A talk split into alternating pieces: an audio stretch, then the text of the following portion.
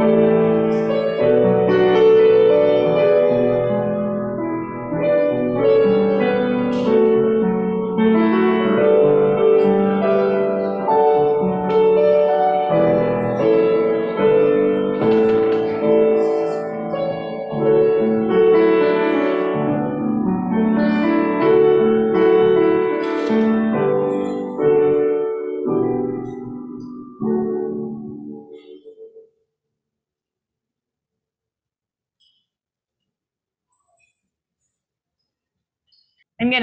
with a little intro, and I'm going to ask maybe our ushers could make sure that um, Brandon and Grace, can you raise your hands? Could they make sure that Brandon and Grace have handheld microphones? This is like the word for all ages combined into everything. Because today we're going to Crater Lake National Park. Does anyone know which state that is in? Oregon, yes, great. Has I know that the Replogos have been there, and I know that Basil Manzas as well, because he sent photos. Who else has been to Crater Lake? Wow, nice. And we've got, yep, we've got every, nice, nice work. We have, this was much better than Big Bend National Park last week. We had zero. and the theme for our worship, and this will connect back to it into Crater Lake, but the theme for our worship is curiosity. And we're going to interact with scripture a little bit differently today. Like this whole worship is going to be word for all ages. We're going to hear three different Bible stories in a way that we might hear them at like vacation Bible school, presented to us by volunteers from the congregation. And they have already been chosen. so don't worry, I'm not going to cold call on you to come up right now and do charades. We're going to hear the stories of curious people in the Bible and think about what their curiosity led to. What was the fruit of their curiosity? We have a story of Moses from the book, book of Exodus, a story of Zacchaeus and um, Jesus from the book of Luke, and a story of the apostle Philip and an Ethiopian eunuch from the book of Acts.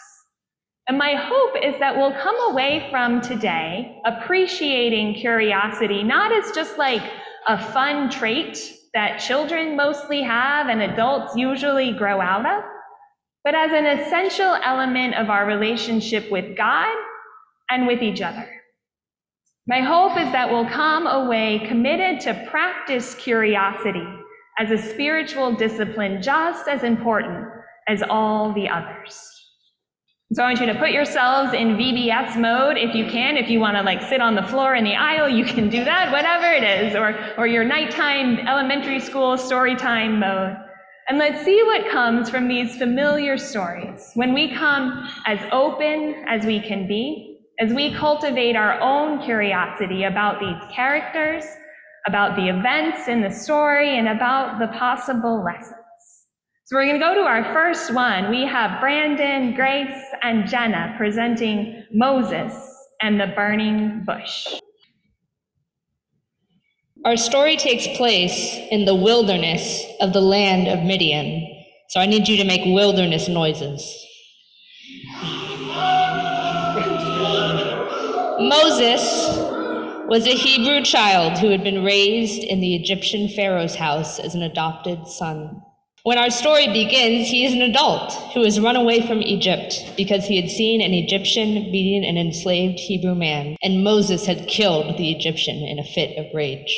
So Moses ran to a place called Midian, where he met and married a woman named Zipporah. Today, Moses is out in the wilderness taking care of his father in law's sheep. Ba, ba, ba. Moses was leading the sheep close to a mountain called Mount Horeb when suddenly he saw a very unusual sight. What is that? It was a bush blazing with fire, but weirdly, the fire wasn't actually consuming or destroying the bush. It was an odd kind of fire, so we make odd fire sounds. I have never seen anything like this before. What could it be? Let me get a closer look. Suddenly, a voice came from the bush. Moses, Moses, Here I am. stop where you are and take off your shoes. You are standing on holy ground. Um, okay, sure. I am the God of your whole family, of all your ancestors. Yikes, I should not be looking at you then. I have been watching what's happening in Egypt. I have seen how miserable my people are, how they are beaten and oppressed and given no freedom. I have heard their cry. I know how they suffer, and I am here to put an end to it. You are here to put an end to it, Moses. I am going to rescue them from Egypt and take them to a new land full of milk and honey. You are going to be the one to take them there, Moses. What, me? Who am I? I will be with you. This is way above my pay grade, God. I will be with you. I can't do this. I will be with you, Moses. That will be enough. Just go one step at a time, and one day you will be right back here with a whole nation of liberated people.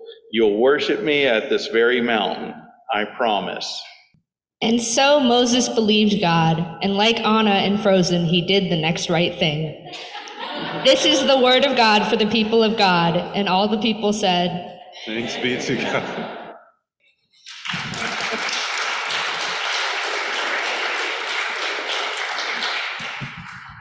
So Moses had run away from his home out of fear.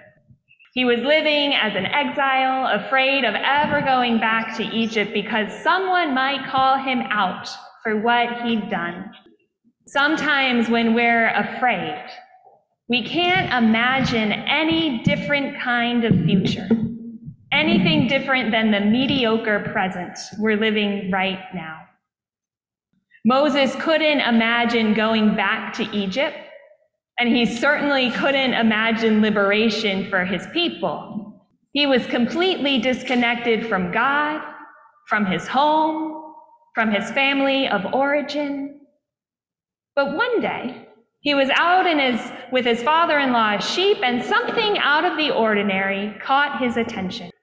And as stuck as his life felt, as much as fear was dictating his life, this odd bushfire was enough to pique some curiosity in Moses. He was scared, he was stuck, but he was still curious.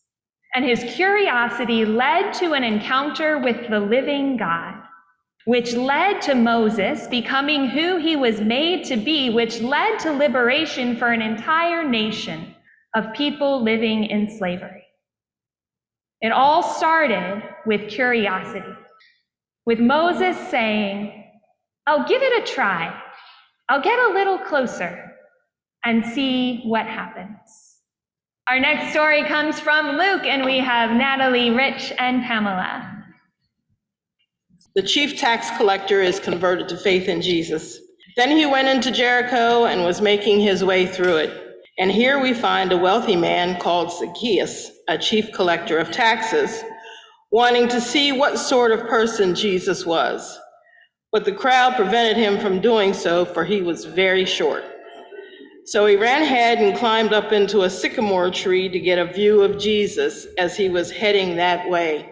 When Jesus reached the spot, he looked up and said to him, Hi, Zacchaeus. I see you up there. Say, why don't you come down here? For today, I'm going to be a guest in your house. So Zacchaeus hurriedly climbed down and gladly welcomed him. But the bystanders muttered their disapproval, saying,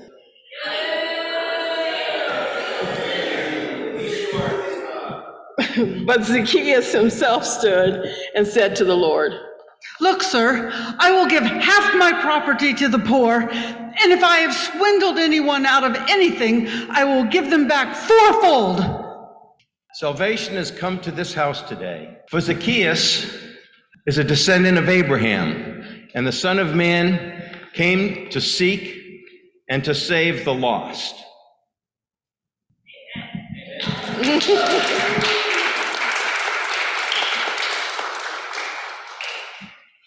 So Zacchaeus was stuck in a different sort of way from Moses. Zacchaeus was a tax collector that no one liked. And who knows which came first, the no one liking him or the dishonesty?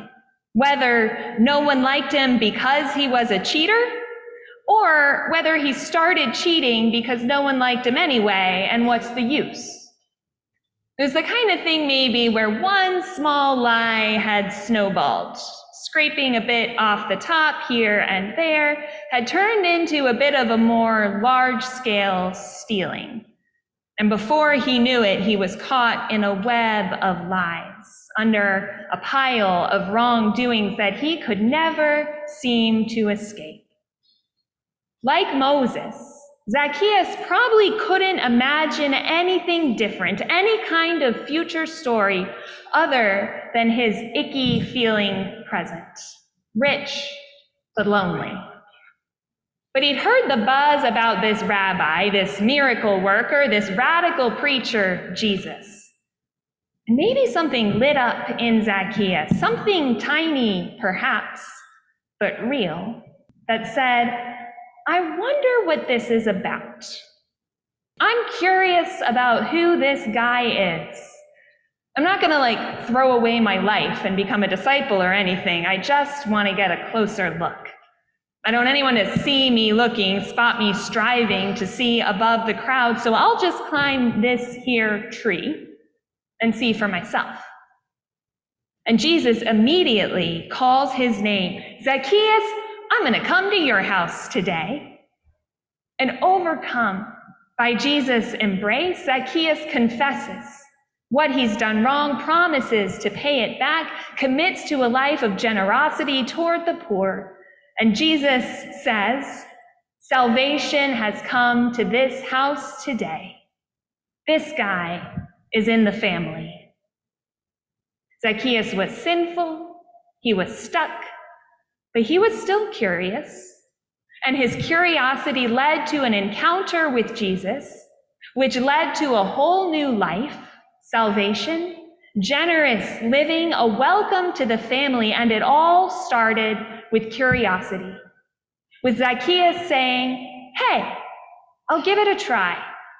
I'll go a little closer and I'll see what happens. This is a reading from, um, this is Philip in the Ethiopian from the uh, New International Version. And we've spent seconds choreographing this, so stand by. Now, an angel of the Lord said to Philip, Go south to the road, the desert road that goes down from Jerusalem to Gaza.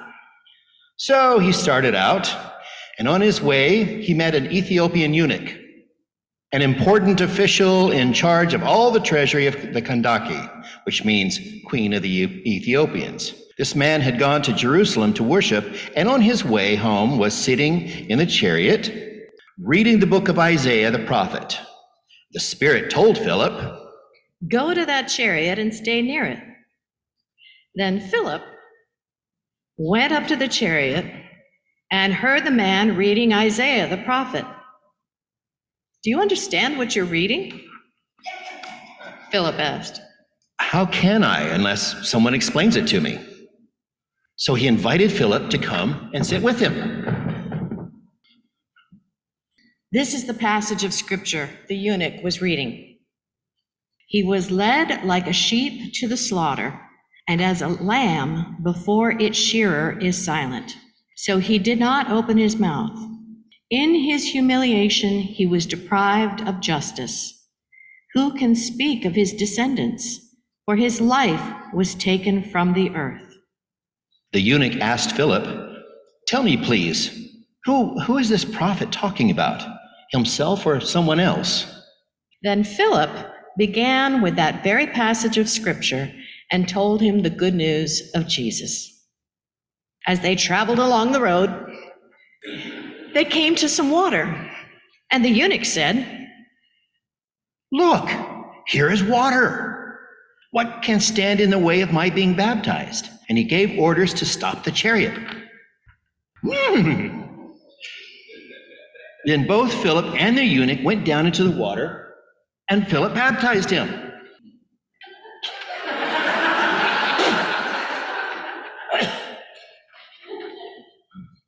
When they came up out of the water, the Spirit of the Lord suddenly took Philip away. And the eunuch did not see him again, but went on his way rejoicing. Philip, however, appeared at Azotus and traveled about preaching the gospel in all the towns until he reached Caesarea. The word of the Lord.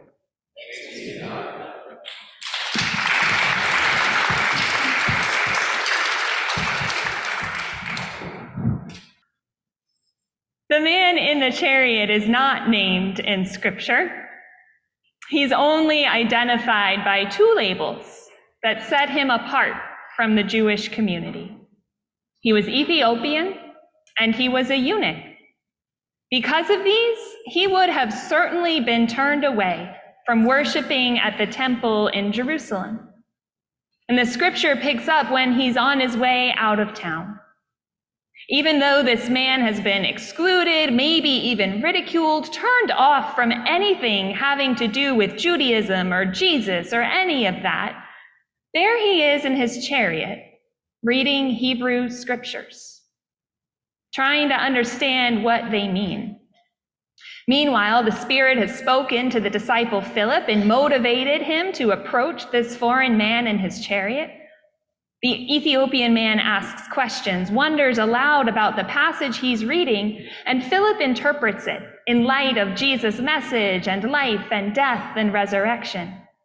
And the man is so taken with this story, so transformed, that he exclaims, Well, there's some water right here. What then can prevent me from getting baptized right now? Well, in traditional Jewish law, there is much that would prevent him from joining the family. But Philip says, Nothing. There is nothing about you that makes you unworthy of baptism. The Ethiopian eunuch was ostracized and excluded by law, and maybe told that all of this scripture, religious stuff was too complicated. It was not for him. And yet he was curious. And his curiosity led to an encounter with the Holy Spirit through Philip, which led to joyful enlightenment, which led to an enthusiastic baptism, the beginning of a new life, radically included in the fellowship of Christian disciples. It all started with curiosity, both Philip and the Ethiopian man in this case, saying, let's give it a try. Let's get a little closer and see what happens.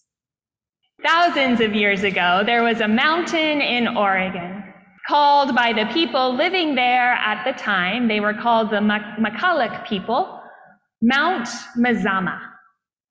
Mount Mazama towered at 12,000 feet. It was a majestic and attention commanding mountain. It was central to the people's rituals and religious practices, to their whole lives, really. It was central to their lives, but like Moses, when he encounters Yahweh in Exodus, the Michalek people believed that Mount Mazama was so holy you couldn't even look at it that if you looked at it, it would surely lead to death. It was so central, so important, the stuff of legends, and yet stay away. One day, over a period of days, 7,700 years ago, around 5700 BCE, it became apparent that Mount Mazama was a volcano, an active one, and it erupted violently. The magma chamber it contained emptied out through vents until there was nothing left inside the volcano to hold up the heavy outside, and the whole thing collapsed. Bam. A big empty hole was left. No more towering sacred mountain, just a hole.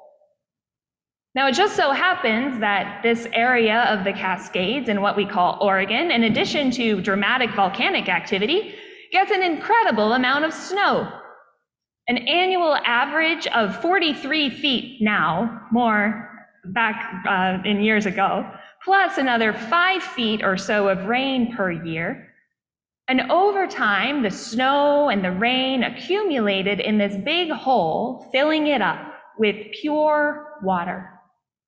No stream runoff, no riverbank, and the volcano that became a hole became a deep lake that is the clearest and the cleanest in the whole world, vibrantly blue. The first European Americans to come upon the lake were gold seekers on their way to California in the 1850s, and they were apparently so awestruck by the sight that they were unable to come up with any sort of creative name at all and suggested calling it Deep Blue Lake. I chose the word curiosity for this week in our National Park series because there's so much that's mysterious about this park its past, its present, its future. Its origin story is wild and chaotic. Scientists are still stumped by many things presently, like how does the lake maintain its water level? Because there is twice as much precipitation as there is evaporation. And they've determined that the extra water seeps out through holes in the, through the walls, but they can't figure out where that water's going. Two million gallons of water an hour. And they can't figure out where it's going because they haven't found any streams or springs or paths carrying water that matches this lake water. It's going somewhere or the lake would overflow. Only 2% of the lake's bottom has been explored. So much of Crater Lake's present is mysterious, as is its future. The volcano isn't extinct, it's just sleeping. And a future eruption would destroy the lake entirely. All of this unknown, the chaotic past, the mysterious present, the uncertain future, and part of that to me is a little scary. Causes me to recoil a little bit, put some distance between us. No, thank you. I'll stay away from that volcano. But the thing is, it's also so mesmerizingly beautiful in this moment, mysterious and full of stories and possibility and life. And so, for thousands of years, the Klamath people telling their stories and passing them down, and more recently, newer Americans studying and researching and visiting the area have not recoiled or stayed away or on the other side, attempted to dominate or contain or control it, but have rather held Crater Lake kind of lightly, with openness and curiosity and wonder. Maybe the same way we approach the holiness of God, lightly, like Moses, shoes off, sometimes afraid to look, but curious enough to approach, to stay present. Crater Lake is the deepest lake in the nation, a maximum depth of 1,943 feet. I think about the unmatched depth of this lake, the deepest in our country, but also its unmatched clarity. And I think about the conversation between Philip and the Ethiopian man, how curiosity made way for them to go deep, how it changed them. Curiosity makes way for gradual changes through conversation and education and experimental and experiential learning. But it also sometimes causes some very abrupt changes, like for our friend Zacchaeus all in a single moment, a single day, Zacchaeus met Jesus, and suddenly, what was sacred to him, to Zacchaeus, his money, his comfortable lifestyle, his house, his clothes, his travel, what was sacred to him was shattered in an instant. And something entirely new took up all the space that was once filled with his greed and his focus on his self. One day, this volcano in the Cascades just erupted and collapsed on itself, and what was sacred to a whole nation of people was shattered. And something entirely new took up all the space. The lesson of Crater Lake, The lesson of these three different Bible stories is to me about an option that we have when things get rocky in our lives. Rocky in like a slow, erosive kind of way, like uncomfortable conversations across lines of difference, or even just everyday irritation with the people we love. Rocky like that, or rocky like cataclysmic events that turn our world upside down. When we're stuck like Moses in fear, or stuck like Zacchaeus in wrongdoing and loneliness, or stuck like the Ethiopian in confusion or exclusion. What these characters did, what those who have lived near and interacted with what we now call Crater Lake for the past 7,700 years, is they stayed curious. And from that curiosity, in every instance, came an encounter with the holy. I'm going on a training, to a training this week to get better at small group facilitation through a program called the Center for Courage and Renewal. And one of the 10 touchstones that they use, kind of like ground rules for a small group conversation, it says, when the going gets rough, turn to wonder. That's our takeaway for this week, for both our relationship with God, like our faith, our hangups with religion, our dismay about how things are in the world, and for our relationship with God's children, with our big extended family here. When the going gets rough, turn to wonder. When the God you thought you knew caves in, seems to disappear entirely, turn to wonder. When you have trouble in relationships, get curious. When the Holy Spirit seems to be asking you to do something, get curious, especially when you don't want to, get curious.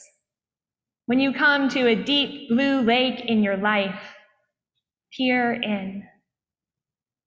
When the going gets rough, turn to wonder. And so, how will you practice curiosity this week? How will you practice turning to wonder? Will you practice it like Moses? When you're overwhelmed by a vast need or stuck in a routine that makes you a shell of yourself, turning to wonder might mean allowing yourself to notice small things, new sights or sounds or feelings, and stay with them a minute and say, I wonder what the Holy Spirit is up to. Or will you practice it like Zacchaeus, noticing reactions in yourself and getting curious about them? I wonder why this situation makes me so agitated. I wonder why I'm behaving the way I am. I wonder what Jesus is inviting me to, what word of grace there is for me. Or will you practice curiosity like Philip and the Ethiopian? Instead of challenging someone to change or telling a loved one that what they're doing is wrong, get curious. Initiate an open conversation. I wonder what you're feeling. I wonder what the story behind this is for you.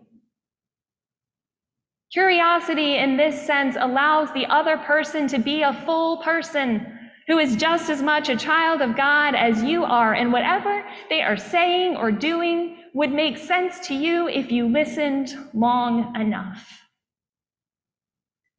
Curiosity leads to connection with our loved ones, with strangers, and with God.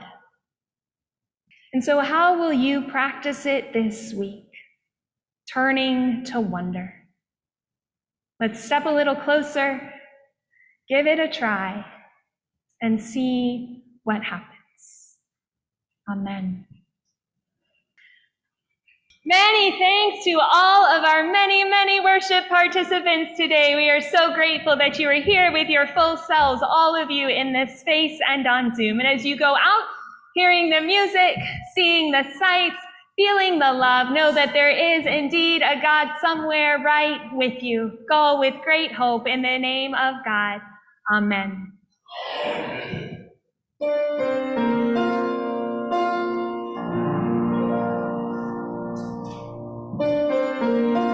NBUMC Weekly is a production of North Bethesda United Methodist Church located in Bethesda, Maryland.